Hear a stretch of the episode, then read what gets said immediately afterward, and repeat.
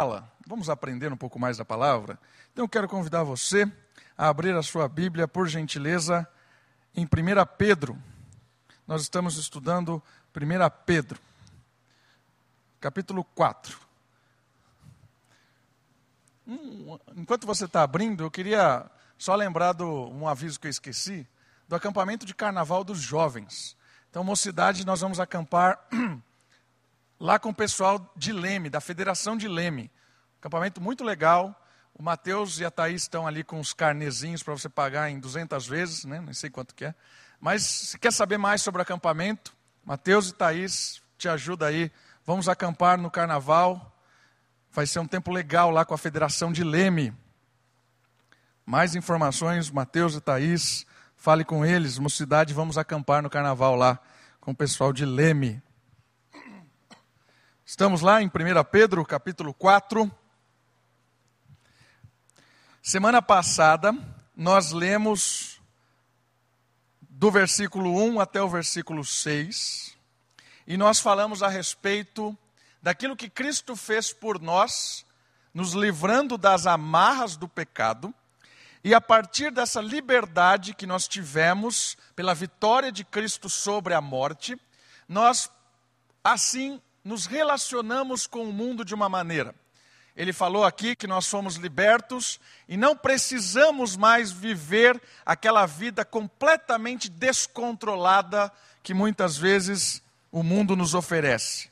E aí vimos que o mundo também difama muitas vezes, vimos que a nossa vida prega o evangelho aos mortos, nós vimos a questão do nosso relacionamento livres do pecado com o mundo.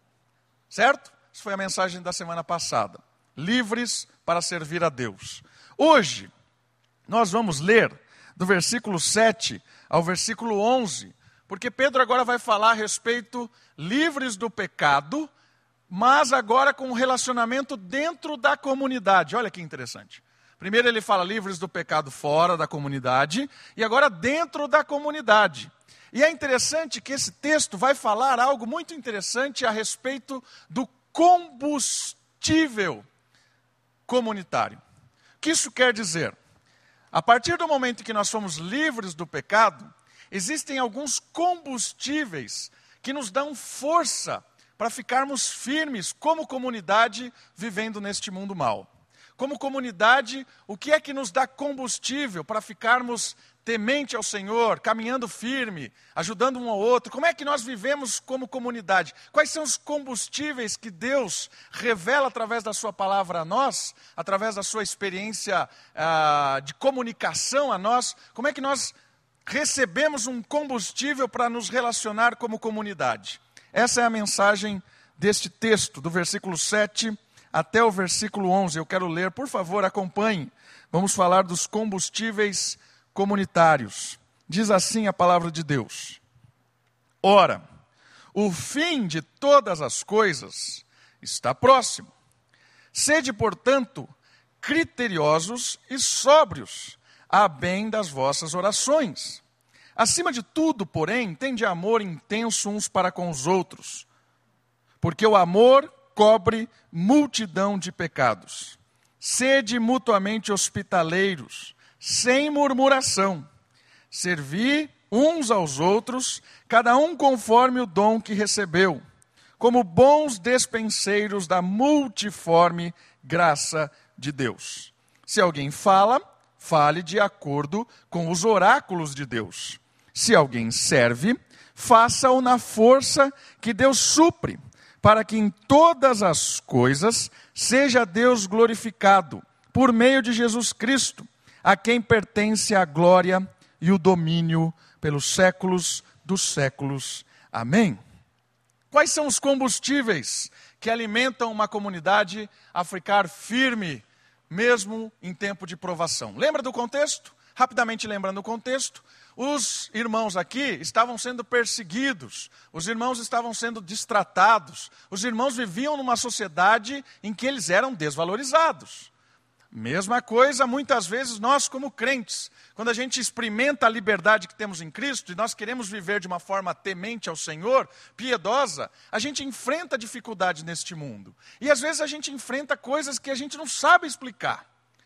A nossa vida é cheia de coisas problemáticas.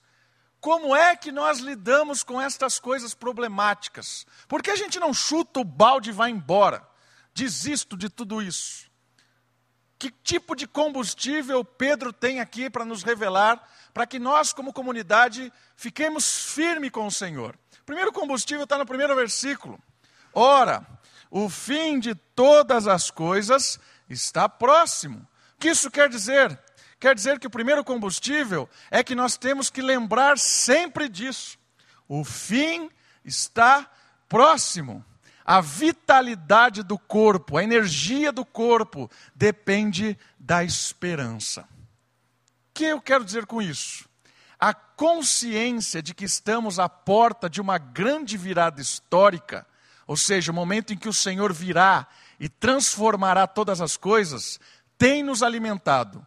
Quando ela falta, tende-se ao esmorecimento e ao compromisso com o mundo primeiro alimento que nós devemos nos alimentar é que nós temos que ter consciência de que essa história não vai terminar assim. Que o fim está próximo.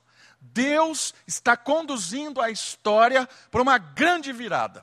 O Senhor Jesus voltará fisicamente. E Jesus não voltará nas nuvens lá, bonitinho, com sininho, vem os, né? Às vezes a gente tem essa ideia da volta de Jesus, voltando lá na nuvem, como um cordeirinho. Jesus não vai voltar assim. Jesus vai voltar como um guerreiro, que vem para julgar, como o leão dessa vez. A volta de Cristo, ela é triunfal desse momento. Jesus vem num cavalo para destruir as coisas más desta vida. Ele vem como um guerreiro.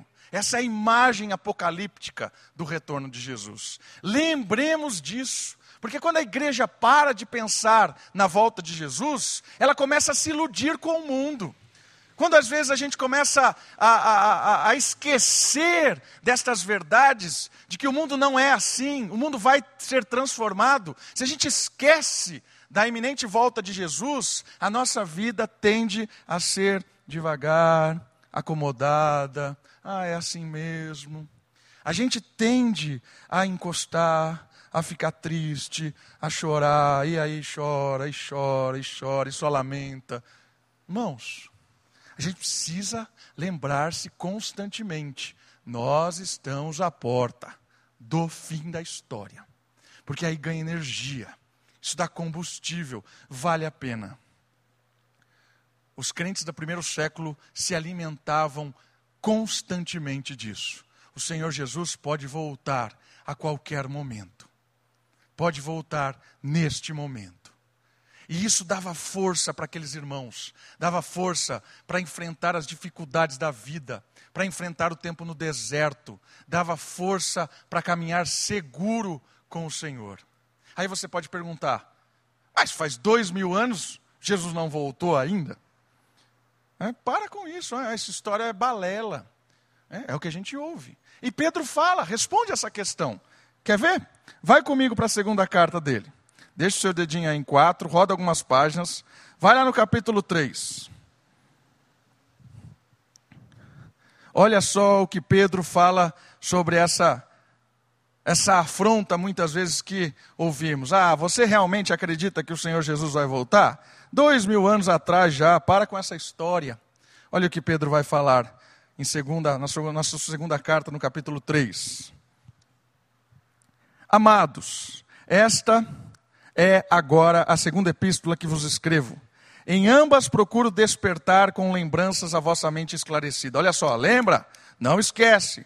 Para que vos recordeis das palavras que anteriormente foram ditas pelos santos profetas, bem como do mandamento do Senhor e Salvador ensinado pelos vossos apóstolos, tendo em conta, antes de tudo, que nos últimos dias virão escarnecedores com os seus escárnios, andando segundo as suas próprias paixões e dizendo: Onde está a promessa da, da sua vinda? Porque desde que os pais dormiram, todas as coisas permanecem como desde o princípio da criação.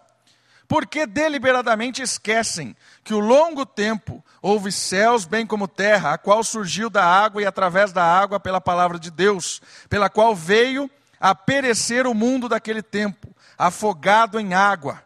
Falando do dilúvio. Ora, os céus que agora existem e a terra, pela mesma palavra, têm sido entesourados para fogo, estando reservados para o dia do juízo e destruição dos homens ímpios. Há, todavia, uma coisa, amados, que não deveis esquecer: que para o Senhor um dia é como mil anos, e mil anos como um dia. Não retarda o Senhor a sua promessa, como alguns a julgam demorada. Pelo contrário, ele é longânimo, pavio longo para convosco, não querendo que nenhum pereça, senão que todos cheguem ao arrependimento. Virá, entretanto, como ladrão o dia do Senhor no qual os céus passarão como estrepitosos estrondos, e os elementos serão desfeitos, abrasados, também a terra e as obras que nela existem serão atingidas. Percebeu? A história tem um propósito. Deus é longânimo, um dia é como mil anos, mil anos é como um dia. E Deus tem um propósito para que todos aqueles que Ele destinou ao arrependimento se arrependam. Você já parou para pensar que se o Senhor Jesus tivesse voltado lá no primeiro século, nenhum de nós faríamos parte da família de Deus. Nenhum de nós existiríamos. Mas Deus tem um objetivo. Deus tem o objetivo de formar o seu povo, e o seu povo é contado desde o início da história. Cada um daqueles que são destinados para o seu povo, um dia encontrarão com o Senhor. Por isso ele é longânimo, esperando para que se complete os seus filhos. Aí, como um ladrão, surgirá o juízo. Irmãos, nunca se esqueça disso. O dia do Senhor está próximo. O dia do Senhor não tarda. É no momento certo, na hora certa. Quando a gente lembra disso, serve de combustível para não nos desanimarmos nessa vida, para continuarmos firmes. E a outra coisa também é que às vezes, quando a gente esquece disso, a gente começa a assumir compromisso com o mundo, compromisso com as coisas deste mundo. Começa a se enrolar com este mundo, e aí não tem tempo mais para o Senhor. Quantos de nós esquecemos da iminente volta de Cristo e quando vemos, estamos completamente envolvidos com o mundo e não temos tempo nenhum para Deus mais. É porque falta a consciência de que o Senhor voltará a qualquer momento. Por isso, o primeiro combustível que Pedro nos dá, não se esqueça que o Senhor Jesus voltará e voltará como juiz. E ele fala duas coisas interessantes. Por causa disso, por causa desse conhecimento, ou dessa lembrança constante. Sede, portanto, criteriosos, equilibrados, sóbrios, a bem das vossas orações. Sabendo disso, estejam equilibrados com as coisas que acontecem, estejam mantidos firmes, porque vai balançar o barco, vai balançar, mas não se esqueça o Senhor está no controle. Quando o barco balançar, ore. Ore ao Senhor. Feche a porta do quarto e busque ao Senhor. Seja criterioso, avalie as tempestades, avalie com o Deus soberano. Não olhe as dificuldades da vida sem Deus. Porque se você começar a avaliar as coisas que você está vivendo de dificuldade, sem a perspectiva de um Deus soberano, você entra em parafuso. Não se esqueça que Deus é soberano e Deus não perde o controle das coisas. Tudo acontece conforme o projeto de Deus. Por isso, precisa de sabedoria? Ore. E Tiago diz que essa oração Deus nunca diz não. Deus deliberadamente concede sabedoria a quem pede. Peça sabedoria ao Senhor para vivenciar o tempo terrível de uma maneira sóbria e equilibrada, criteriosa. Porque nós, quando estamos firmados na palavra, que é a revelação de Deus para nós, quando nós estamos firmados, somos criteriosos, estamos comprometidos com o Senhor, nos relacionando através da oração, as propostas deste mundo, quando surgem, elas não nos iludem Porque a proposta tentadora vem no deserto. Tenha certeza disso. Aconteceu com Jesus. A tentação aconteceu no deserto. Quando a fome bateu, quando cansaço bateu, aí veio o jeitinho brasileiro, o jeitinho satânico. Né? Não dá um jeito aí, Jesus, transforma essas pedras aí em pão e acabou o problema. Para que morrer? Ajoelha aí e eu te dou todas as coisas. Para que tanto sofrimento? Para quê? Para que você vai nessa igreja? Para quê? Não se esqueça. O Senhor Jesus está no controle de todas as coisas e ele voltará. Ore ao Senhor, baixe sua cabeça, clame ao Senhor, entregue-se a ele, para que você tenha critério e sobriedade para lidar com as provocações e provações desta vida. Segundo combustível. Segundo combustível de andarmos em comunidade nesta batalha que é a nossa caminhada cristã. Versículo 8.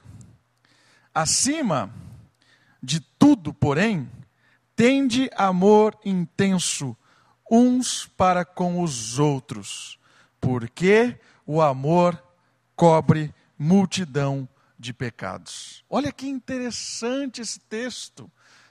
Amor intenso. O segundo combustível está na intensidade em amar. Por que a palavra intensidade é importante? Sabe por quê? Porque o amor esfria. Lembra da igreja em Éfeso? Tenho, porém, contra ti que vocês se esqueceram do primeiro amor. Viraram religiosos, frequentadores de igreja viraram pessoas que cumprem muito bom, muito bem o dever de vocês. A igreja em Éfeso funciona perfeitamente. Tem mensagem todo domingo, tem ceia, tem grupo de música, tem árvore de Natal, e está lá funcionando. Mas uma coisa muito importante vocês esqueceram. Virou ritual, virou religiosidade, esfriou o amor. De que vale ganhar o mundo inteiro e perder a sua alma? De que vale você trabalhar intensamente tudo se não tiver amor? Não vale de nada. Percebe as recomendações de Paulo? Ganhar o mundo inteiro e perder o privilégio de estar com o Senhor. E o outro, outro argumento de Paulo: fazer tudo sem amor não vale de nada. Sabe o que Pedro está tá nos ensinando aqui? O amor esfria. É isso que ele está falando. Então, o segundo combustível é o seguinte: intensifique o amor, lute para amar. Lute para amar. Esse é o desafio aqui. Como comunidade, nós precisamos lutar para amar a Deus sobre todas as coisas e amar pessoas e não coisas. Irmãos, nós amamos coisas. Nós amamos coisas. Amamos a nossa reputação, amamos os nossos bens, amamos o nosso trabalho e temos dificuldade de amar pessoas. Essa é a grande questão da nossa sociedade consumista. Coisas são mais importantes do que pessoas. Tanto é que muitos dos nossos jovens acreditam que ter coisas fará com que eles conquistem muitas pessoas. E funciona assim. A sociedade funciona assim. Mas não é isso que, Paulo, que Pedro está nos desafiando aqui. Pedro está falando assim: vocês, dentro da comunidade cristã, estão caminhando no mundo mal. Vocês estão enfrentando um monte de provações dentro do ambiente com vocês. Vocês foram libertos do pecado. Vocês têm que lutar para amar pessoas. E é uma luta intensa para amar pessoas. Por isso que o texto bíblico diz: ame os seus inimigos. Por quê? Porque amar não é só sentimento. Né? Tem pessoas que vai por extremo, né? Amar não é sentimento. Claro que é. Amar é sentimento. Mas amar não é só sentimento. Amar também é uma decisão, é uma ordenança de Deus que nós decidimos amar. Então, quando eu decido amar, o sentimento vem, porque é divino, é o Espírito que gera o amor. O amor é fruto do Espírito, é o fruto do Espírito. Qual é o fruto do Espírito? É o amor. O amor demonstrado em longanimidade, o amor demonstrado em paciência, que é a mesma palavra, o amor demonstrado em domínio próprio, o amor demonstrado em bondade, em benignidade, o amor demonstrado na prática. O que eu queria que você e eu aprendêssemos sobre o convívio eclesiástico é que nós devemos lutar para amar uns aos outros. Nós devemos lutar para amar. Se você ficar deixando o seu coração decidir quem você ama e quem você não ama, daqui a pouco você ama a si mesmo e só, e mais ninguém. Não se engane com isso. Nos últimos dias, o amor cada dia mais esfriará. Isso é uma verdade. O amor é a síntese e o cumprimento de toda a lei de Deus. Olha que legal. Ame a Deus e ao próximo. É o resumo, é a síntese de todos os mandamentos bíblicos intensificar a prática de amar é fundamental para que a unidade aconteça e a perseverança persista em meio aos ataques dos inimigos. E olha o que ele diz sobre a intensidade de amor. Porque o amor cobre multidão de pecados. Vamos pensar. O amor cobre multidão de pecados. Qual o maior símbolo de amor? Cristo. Cristo morre na cruz. Cristo morre na cruz. É a prova do amor para conosco. O fato de Cristo ter morrido na cruz, sendo cada um de nós ainda pecadores. Então Cristo nos amou de uma forma a derramar perdão. O amor de Cristo na prática perdoou uma multidão de pecados. Nós somos beneficiados pelo amor de Cristo, que lavou a imensidão dos nossos pecados.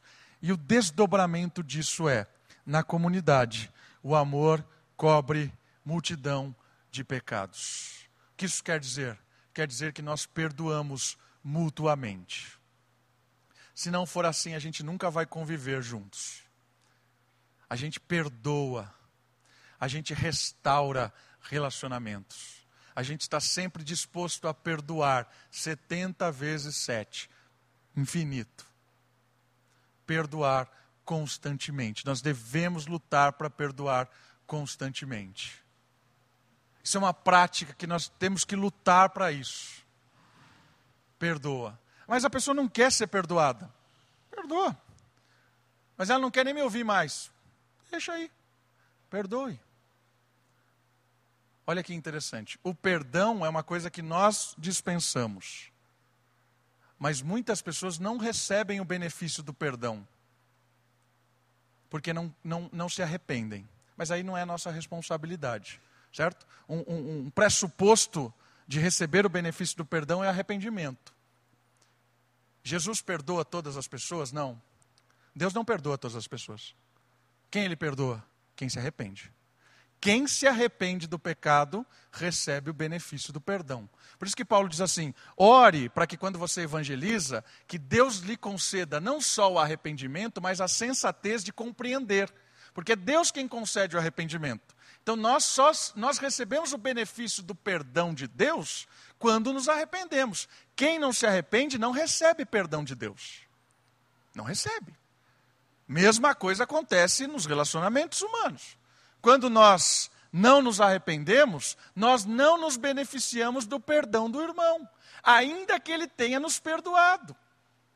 O irmão já me perdoou, mas eu nunca vou me beneficiar disso, porque eu não me arrependi.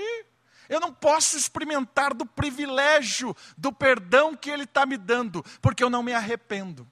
Duas coisas muito importantes aqui no relacionamento da comunidade: o amor cobre multidão de pecados, que isso quer dizer?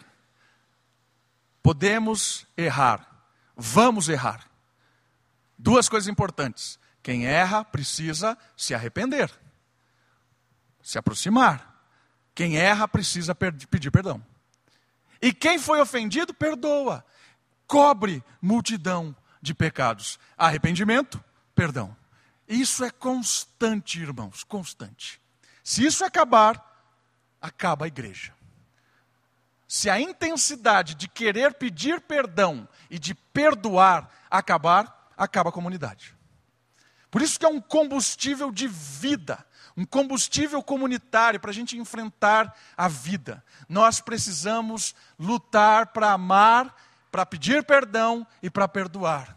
Eu dispenso o benefício do perdão, mas também eu requero o benefício do perdão quando eu me arrependo. Essa é o, a didática da comunidade.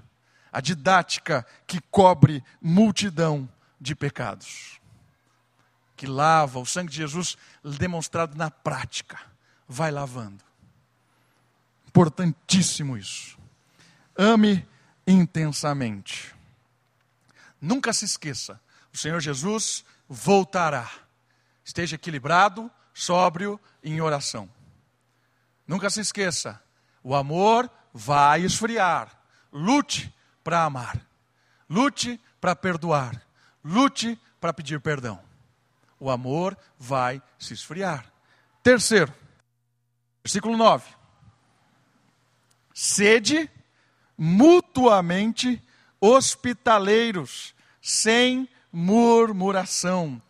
Terceiro combustível de uma comunidade unida, de uma comunidade focada, de uma comunidade que enfrenta o mundo. Hospitalidade prática. Hospitalidade prática. A generosidade é a prova da nossa dependência de Deus. Contexto aqui imediato, a hospitalidade era fundamental. Por quê? Porque muita gente não tinha nada. Muita gente passava por um perrengue terrível aqui por causa da fé cristã. Aí vinha a generosidade de pessoas abrirem as suas casas. E outra, existiam muitos peregrinos, missionários, evangelistas, que andavam de cidade em cidade e não sabiam onde ficariam aí entrava a hospitalidade de pessoas abrindo as suas casas. Aí você fala assim: isso é loucura. Abrir a casa para quem não conheço. Sabe o que a raiz de hospitalidade significa? Amigo de estranhos. Ser hospitaleiro é ser amigo de estranhos. Sede amigo de estranhos, sem ficar resmungando. Olha que interessante isso. Fruto da comunidade unida. É uma comunidade que é amigo, amiga de estranhos. Sabe o que isso quer dizer? Um coração hospitaleiro é uma pessoa que ama mais as pessoas do que as coisas. Eu vou abrir a minha casa para receber aquelas pessoas às vezes vem toda suja aí, vai sujar o meu tapete, vai pôr a mão na parede, vai sentar na minha cadeira, vai acabar aqui, aquela pessoa até fede, vai ficar aqui. Amo mais as coisas do que as pessoas. Vou abrir a porta do meu carro, né? Porta do meu carro. Lustrei, lavei, agora vou abrir a porta do meu carro. Vou dar carona para esse indivíduo que mora lá, não. Percebe? A generosidade é o fruto de amar pessoas estranhas. Foi Deus quem me deu, vamos usar para abençoar pessoas. Isso é combustível para a comunidade. As pessoas começam a olhar e falam assim: cara, aquela pessoa ali, ela, ela abençoa as pessoas. Aquele irmão ali abençoa as pessoas. Né? Essa semana eu ofereci meu carro para uma pessoa, pode usar. Ah, não, e se eu bater? Já está tudo batido. Né? Está tudo batido. Virou bate-bate, pode bater, pode capotar. É, tenho, a minha filosofia do carro é o seguinte: eu vou usar até acabar. Até acabar. É, a única coisa boa do meu carro é a roda, que é nova. O resto. É, e vai, roda, irmãos. Você acredita que anda? Acredita? Eu vou para baixo, para cima e anda esse negócio. Anda. Para que, que eu quero carro? Para andar. É, para andar. Então aqui anda, né? Percebe essas coisas? Que ande, mano. Anda esse negócio aí. Irmãos, a questão da hospitalidade, ela não está ligada só à casa. Aqui o contexto imediato é a casa. Mas ele ganha uma significância cada vez maior, dependendo do contexto em que a gente está. A gente está numa sociedade cada vez mais egoísta e consumista, capitalista, nesse sentido de consumo e de, de posse, que as pessoas viraram egoístas. Eu não empresto nada, eu não dou nada, eu não abro mão de nada. É tudo meu, tudo para mim e acabou. Eu, isso vira uma mesquinharia terrível. E ainda às vezes dá rótulo de divindade para isso, né? É o Senhor que me abençoou com isso. Então, se o irmão não tem, falta fé. Né? E ainda se, acha que é espiritual ainda. Irmãos, essa é a questão. É interessante de perceber Paulo quando ele fala ali a carta aos Coríntios, falando do princípio da contribuição, da generosidade. Paulo está falando assim: você quer prosperar financeiramente? Paulo está falando claramente isso. Quer ter uma vida próspera financeira? Doe. Quanto mais você planta, mais Deus te dá semente para plantar. Literalmente isso. Você quer ter uma vida boa financeira? Doe, contribua, invista em outras pessoas de forma generosa. Quanto mais você investe, não como uma troca, ó oh, Senhor, estou dando aqui, hein, tá vendo? Não é isso. Generoso, coração generoso. Quanto mais você investe no reino, mais Deus vai te dar semente para você plantar. Essa é a dinâmica da hospitalidade.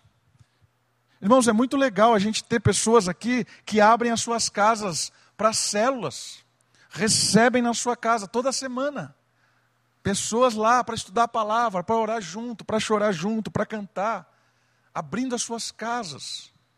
E não interessa se a sua casa é grande ou pequena, não interessa. A sua casa é muito importante. Abra a sua casa. Deixe as pessoas serem abençoadas lá. Abra o seu carro, abra os seus itens, abençoe pessoas. Abençoe pessoas, porque o fim está próximo. Porque o amor se esfria cada vez mais e porque nós precisamos ser amigo de estranhos. Não é só quem nós gostamos, não é só quem nós temos simpatia, é pela comunidade. É por amar a Deus que eu amo as pessoas. Eu hospedo pessoas. Sem murmuração. Sem murmurar. Isso também é difícil, né? Sem murmurar. E o último. Último combustível. Versículo 10 e 11 servir uns aos outros, cada um conforme o dom que recebeu, como bons despenseiros da multiforme graça de Deus. Se alguém fala, fale de acordo com os oráculos de Deus. Se alguém serve, faça-o na força que Deus supre, para que em todas as coisas seja Deus glorificado por meio de Jesus Cristo a quem pertence a glória e o domínio pelos séculos dos séculos. Amém. Último combustível a pensar é o serviço do Espírito. A comunidade tem que estar vibrando em servir uns aos outros. E o serviço é dom espiritual de Deus. Você notou no texto bíblico que ele diz algumas coisas legais sobre servir. Ele fala que cada pessoa tem um dom e esse dom o qualifica de uma forma a, a, a abençoar pessoas. É, cada um recebeu o dom como bom despeceiro da multiforme graça de Deus. O que isso quer dizer sobre o dom do Espírito? Há uma singularidade e uma pluralidade nos dons. Cada pessoa aqui foi dotada pelo Espírito de Deus, cada pessoa que teve uma experiência com o Senhor, que creu em Cristo, é uma nova criatura, o Espírito habita e, e, e há uma capacidade espiritual de servir. Cada pessoa tem um dom diferente, um chamado diferente. E esse dom, ele é um combustível para que a comunidade fique viva. O seu dom é importante. Então nós temos indivíduos e plurais.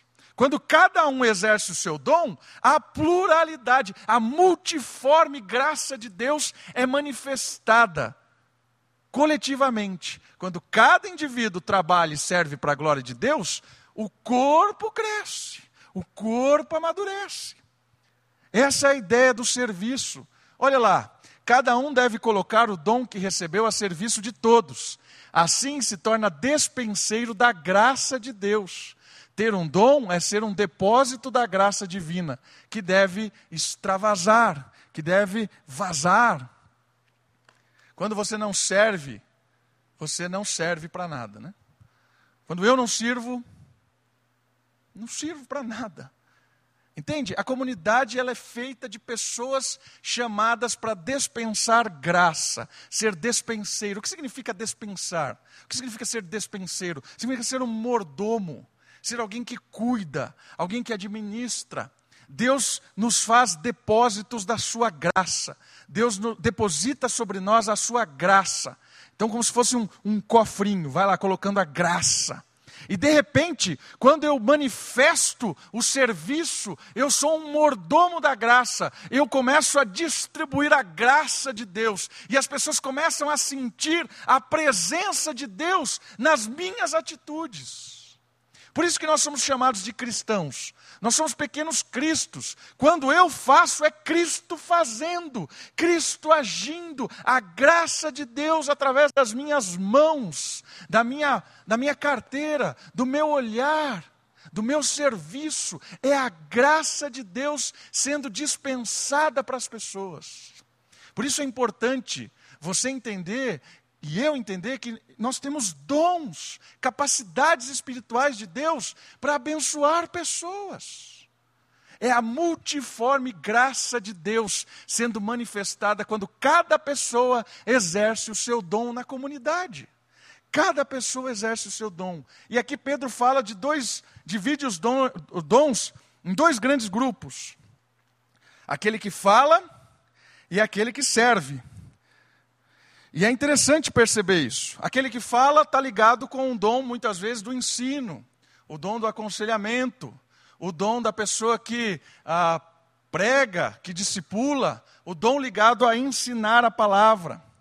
E esse dom está ligado também com a, a, a, o ensinar a palavra de Deus. Né? Olha lá, se alguém fala, fale de acordo com os oráculos de Deus.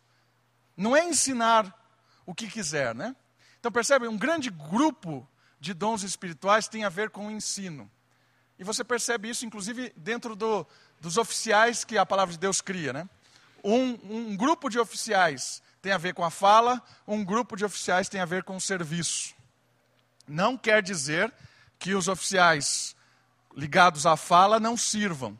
Não quer dizer que aqueles que estão ligados ao serviço também não falem. Não quer dizer isso quer dizer o seguinte: algumas pessoas têm capacidades espirituais e vai fazer algumas coisas mais fácil que outras. Ok? Então, a quem fala, vamos usar o ofício, o oficialato do, do presbítero. O presbítero é o dom de ensino, de fala, de pastoreio, de aconselhamento, de exortação, nesse sentido de apresentar a palavra de Deus. Essa pessoa, ela foi chamada para servir também. Claro, mas ela foi chamada e dotada de um dom espiritual para ensinar. O compromisso de quem ensina é de ensinar a palavra da verdade. Por isso que Tiago fala assim: não sejam muitos dentre vós aqueles que ensinam. Por quê? Porque aquele que tem a responsabilidade de ensinar vai ser cobrado muito mais do que aquele que não ensina. Porque ensinar pessoas é de uma responsabilidade tremenda.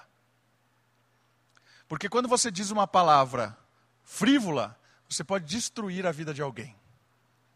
Quando você dá um conselho fora da vontade de Deus, fora da palavra de Deus, você leva a pessoa para caminho errado.